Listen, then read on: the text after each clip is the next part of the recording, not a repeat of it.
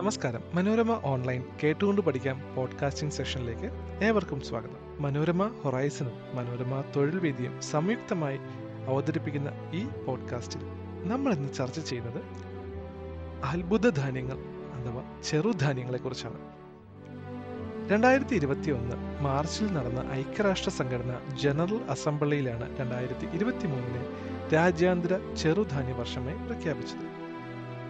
ഇന്ത്യയുടെ അഭ്യർത്ഥനയാണ് രാജ്യാന്തര ചെറുധാന്യ വർഷ പ്രഖ്യാപനത്തിന് മുഖ്യ കാരണമായത്. മിറാക്കിൾ ഗ്രെയിൻസ് എന്ന് വിശേഷിപ്പിക്കപ്പെടുന്ന ഒന്നാണ് ചെറുധാന്യങ്ങൾ. പതിനെട്ടിൽ ഇന്ത്യ ദേശീയ ചെറുധാന്യ വർഷമായി ആചരിക്കുകയും മില്ലറ്റുകളെ ന്യൂട്രി സീരിയലുകളെന്ന് നാമകരണം ചെയ്യുകയും ചെയ്തിരുന്നു. പോഷകാഹാരത്തിലും ഭക്ഷ്യസുരക്ഷയിലും മില്ലറ്റുകളുടെ പ്രാധാന്യം സംബന്ധിച്ച അവബോധം ജനങ്ങളിൽ ഉണ്ടാക്കുക എന്നതായിരുന്നു വർഷ ആചരണത്തിന്റെ പ്രധാന ലക്ഷ്യം. ഭക്ഷ്യ ആവശ്യങ്ങൾക്കായി കൃഷി ചെയ്യുന്നവയിൽ ധാന്യങ്ങളോടൊപ്പം പ്രാധാന്യം അർഹിക്കുന്നവയാണ് ചെറുധാന്യങ്ങൾ ദേശീയ ഭക്ഷ്യ സുരക്ഷാ മിഷന് കീഴിലുള്ള കർമ്മ പരിപാടികളിൽ ഒന്നായി രണ്ടായിരത്തി പതിനെട്ട് മുതൽക്കേ സബ് മിഷൻ ഓൺ മില്ലറ്റ്സ് ഇന്ത്യയിൽ ആരംഭിച്ചിരുന്നു. സൂപ്പർ ഫുഡ് എന്ന് വിശേഷിപ്പിക്കപ്പെടുന്ന ചെറുധാന്യങ്ങളുടെ ഉൽപാദനത്തിൽ ലോകത്തിൽ ഒന്നാം സ്ഥാനത്ത് നിൽക്കുന്ന രാജ്യമാണ് ഇന്ത്യ. ഏഷ്യയിൽ ഉൽപ്പാദിപ്പിക്കുന്ന ചെറുധാന്യങ്ങളിൽ എൺപത് ശതമാനവും ഇന്ത്യയിൽ നിന്നാണ്. ചെറുധാന്യ ഗവേഷണവുമായി ബന്ധപ്പെട്ട Indian institute of millets research സ്ഥിതി ചെയ്യുന്നത് ഹൈദരാബാദിലാണ്. പുൽവർഗത്തിൽപ്പെട്ട ധാന്യവിളയായ ചെറുധാന്യങ്ങൾ ഏഷ്യയിലും ആഫ്രിക്കയിലുമാണ് കൂടുതലായി കൃഷി ചെയ്യുന്നത്. എന്തൊക്കെയാണ് ചെറുധാന്യങ്ങളുടെ സവിശേഷതകൾ.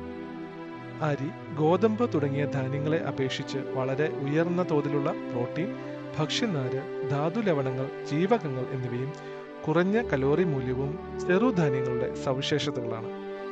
ഏതു കാലാവസ്ഥയിലും നന്നായി വളരുന്ന ചെറുധാന്യങ്ങൾക്ക് വളർച്ച അതിജീവിക്കാനും സാധിക്കുന്നു. ഗ്ലൂട്ടൻ എന്ന പ്രോട്ടീൻ തീരെയില്ലാത്ത ചെറുധാന്യങ്ങൾ ഗ്ലൂട്ടൻ അലർജി അഥവാ സീലിയാക് എന്ന രോഗത്താൽ ബുദ്ധിമുട്ടുന്നവർക്ക് ഗുണകരമാണ്. ചെറുധാന്യങ്ങളുടെ ഗ്ലൈസമിക് ഇൻഡെക്സ് കുറവായതിനാൽ ചയ അപചയം നടക്കുമ്പോൾ ഗ്ലൂക്കോസ് രക്തത്തിൽ കലരുന്ന പ്രക്രിയ സാവധാനത്തിലേ നടക്കുകയുള്ളൂ.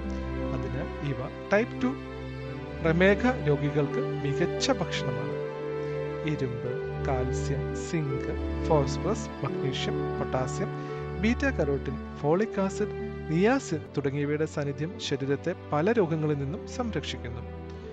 ചെറുധാന്യങ്ങളിലെ പോളിഫിനോളുകളുടെയും ആന്റി ഓക്സിഡന്റുകളുടെയും സാന്നിധ്യം ക്യാൻസർ പോലുള്ള രോഗങ്ങളെ അകറ്റി നിർത്താൻ സഹായിക്കുന്നു.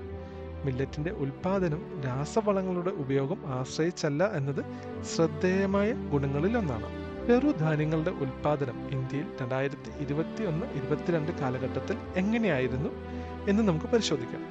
അറുപത് ശതമാനത്തോളം ഉൽപ്പാദിപ്പിച്ച് ബജ്ര എന്ന ചെറുധാന്യമാണ്.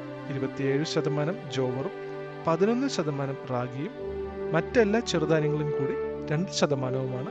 രണ്ടായിരത്തി ഇരുപത്തി ഒന്ന് ഇരുപത്തിരണ്ട് കാലഘട്ടത്തിൽ ഇന്ത്യയിൽ ഉൽപ്പാദിപ്പിച്ചത്. ചെറുധാന്യ ഉൽപാദനം സംസ്ഥാന അടിസ്ഥാനത്തിൽ പരിശോധിച്ചാൽ രണ്ടായിരത്തി ഇരുപത്തി ഒന്ന് ഇരുപത്തിരണ്ട് കാലഘട്ടത്തിൽ മുപ്പത്തി ഒൻപത് ശതമാനവും ഉൽപ്പാദിപ്പിച്ചത് രാജസ്ഥാനിൽ നിന്നാണ്. ഉത്തർപ്രദേശിൽ നിന്ന് ഇരുപത് ശതമാനവും ഹരിയാനയിൽ നിന്ന് പന്ത്രണ്ട് ശതമാനവും ഗുജറാത്തിൽ നിന്ന് പതിനൊന്ന് ശതമാനവും മധ്യപ്രദേശിൽ നിന്ന് ഒൻപത് ശതമാനവും മഹാരാഷ്ട്രയിൽ നിന്ന് അഞ്ച് ശതമാനവും തമിഴ്നാട്ടിൽ നിന്ന് രണ്ട് ശതമാനവും കർണാടകയിൽ നിന്ന് രണ്ട് ശതമാനവും ചെറുധാന്യ ഉൽപാദനമാണ് സംസ്ഥാന അടിസ്ഥാനത്തിൽ രണ്ടായിരത്തി ഇരുപത്തി ഒന്ന് ഇരുപത്തിരണ്ട് കാലഘട്ടത്തിൽ ഇന്ത്യയിൽ ഉണ്ടായത്. ചെറുധാന്യ ഉൽപാദനം രാജ്യാന്തര അടിസ്ഥാനത്തിൽ രണ്ടായിരത്തി ഇരുപത്തി ഒന്ന് ഇരുപത്തിരണ്ട് കാലഘട്ടത്തിൽ പരിശോധിച്ചാൽ നാൽപ്പത്തി ഒന്ന് ശതമാനം ചെറുധാന്യങ്ങളും ഇന്ത്യയിൽ നിന്നാണ് ഉൽപ്പാദിപ്പിച്ചത്.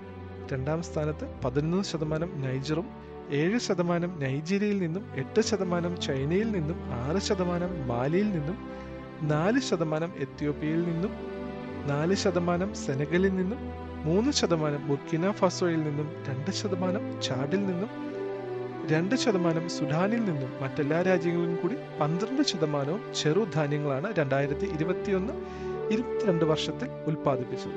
എന്താണ് മില്ലറ്റ് ഗ്രാമം പദ്ധതി? ആദിവാസി മേഖലയുടെ സമഗ്ര പുരോഗതി ലക്ഷ്യമാക്കി സംസ്ഥാന സർക്കാർ അട്ടപ്പാടിയിൽ തുടക്കം കുറിച്ച പദ്ധതിയാണ് മില്ലറ്റ് ഗ്രാമം. ഇരുപത്തിയഞ്ച് വർഷത്തോളമായി തരിശായി കിടക്കുന്ന ആദിവാസി ഭൂമികളിൽ കൃഷി ആരംഭിച്ച് സ്വയം പര്യാപ്തത കൈവരിക്കാനാണ് പദ്ധതി ലക്ഷ്യം.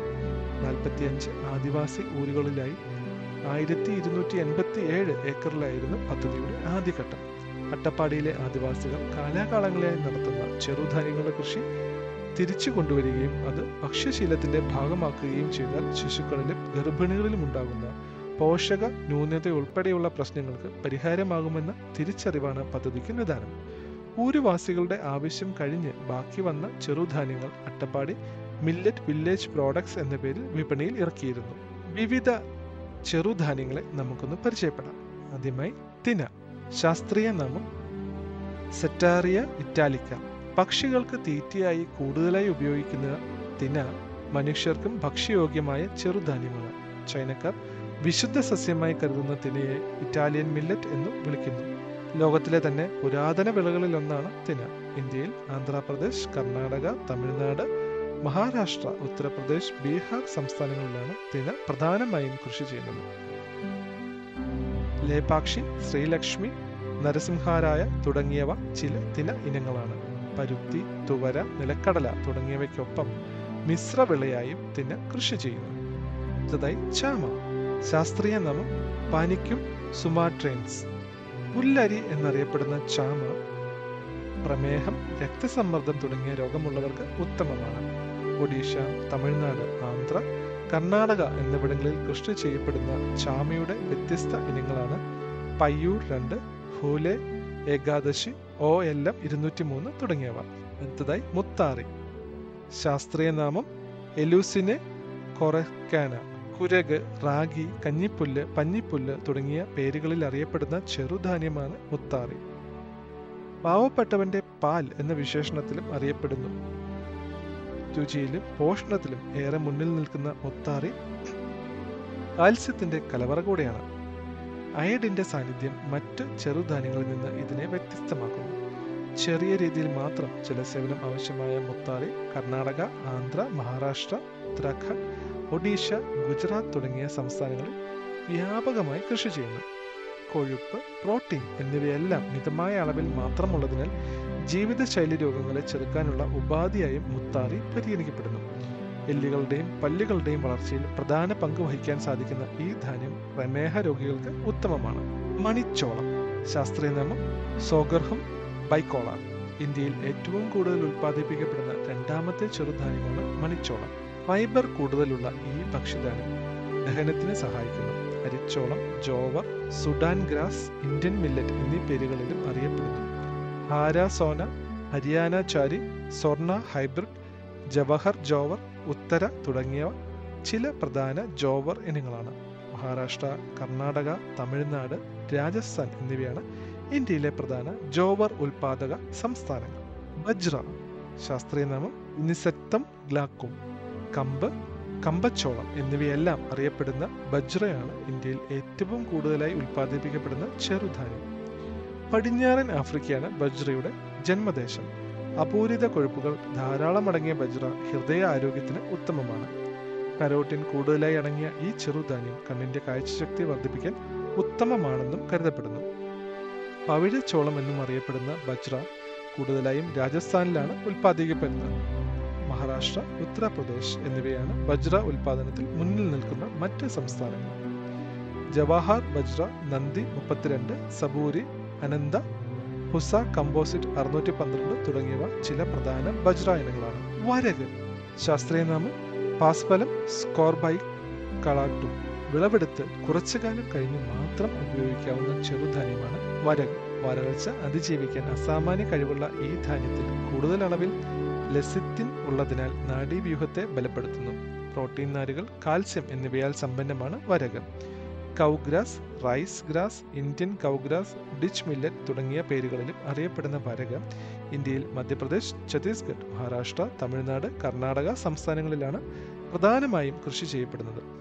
വമ്പൻ ഖേരാപ്പ കെ ജെ പതിമൂന്ന് ജെ കെ നാൽപ്പത്തിയെട്ട് എന്നിവയാണ് പ്രധാന വരക ഇനങ്ങൾ. അനിവരക ശാസ്ത്രീയ നാമം പനിക്കം മില്ലാക്സിയ കോമൺ മില്ലറ്റ് എന്നറിയപ്പെടുന്ന പനിവരക് ഭക്ഷ്യധാന്യമായും അലങ്കാര പക്ഷികൾക്കുള്ള തീറ്റയായും ഉപയോഗപ്പെടുത്തുന്ന ഒന്നാണ്. എളുപ്പത്തിൽ ദഹിക്കുന്ന ഗ്ലുട്ടൻ മുക്തമായ ധാന്യമാണിത്. പശുമയില്ലാത്തതും മറ്റു വിളകൾക്ക് യോജ്യമല്ലാത്തതുമായ പ്രദേശങ്ങളിലാണ് പനിവരക് കൃഷി ചെയ്യുന്നത്. ജപ്പാനിലും ചൈനയിലും ഈജിപ്തിലുമൊക്കെ കൃഷി ചെയ്യപ്പെടുന്ന പനിവരക് ഇന്ത്യയിൽ മധ്യപ്രദേശ് ഉത്തരാഖണ്ഡ് തമിഴ്നാട് ആന്ധ്ര എന്നിവിടങ്ങളിലാണ് പ്രധാനമായും ഉള്ളത്. സാഗർ നാഗാർജുന എന്നിവ പനിവരക് ഇനങ്ങളാണ്. ഇടവാനി ശാസ്ത്രീയ നാമം എക്കിനോചോള എസ്കലറ്റ ജാപ്പനീസ് മില്ലറ്റ് എന്നറിയപ്പെടുന്ന കുതിരവാലി ചിലയിടങ്ങളിൽ കവടപ്പുല്ല് എന്നും അറിയപ്പെടുന്നു. മധ്യേഷ്യയാണ് ഇതിന്റെ ഉത്ഭവ പ്രദേശം ഇന്ത്യയെ കൂടാതെ China Japan Malaysia East Indies എന്നിവിടങ്ങളിലും ഇത് കൃഷി ചെയ്യപ്പെടുന്നു.